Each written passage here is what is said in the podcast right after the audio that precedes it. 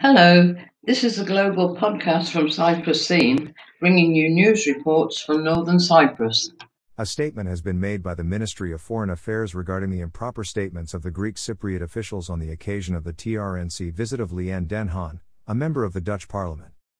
We strongly condemn the improper statements made by the Greek Cypriot officials on the occasion of the meeting of Liane Den Haan, a member of the Dutch parliament, with the TRNC Minister of Tourism and Environment, Mr. Fikri Ataoglu, during her visit to our country.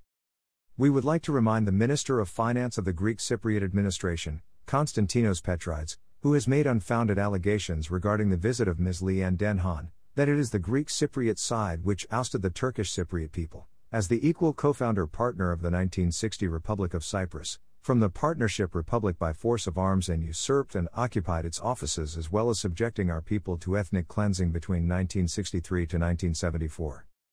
The said statements of the Greek Cypriot officials are not only a new manifestation of their efforts to sanitize the 11 year long atrocities they had inflicted on the Turkish Cypriot people and their disgrace in the history, but also disclose the mindset of the Greek Cypriot political elite seeing the Turkish Cypriot people as a minority.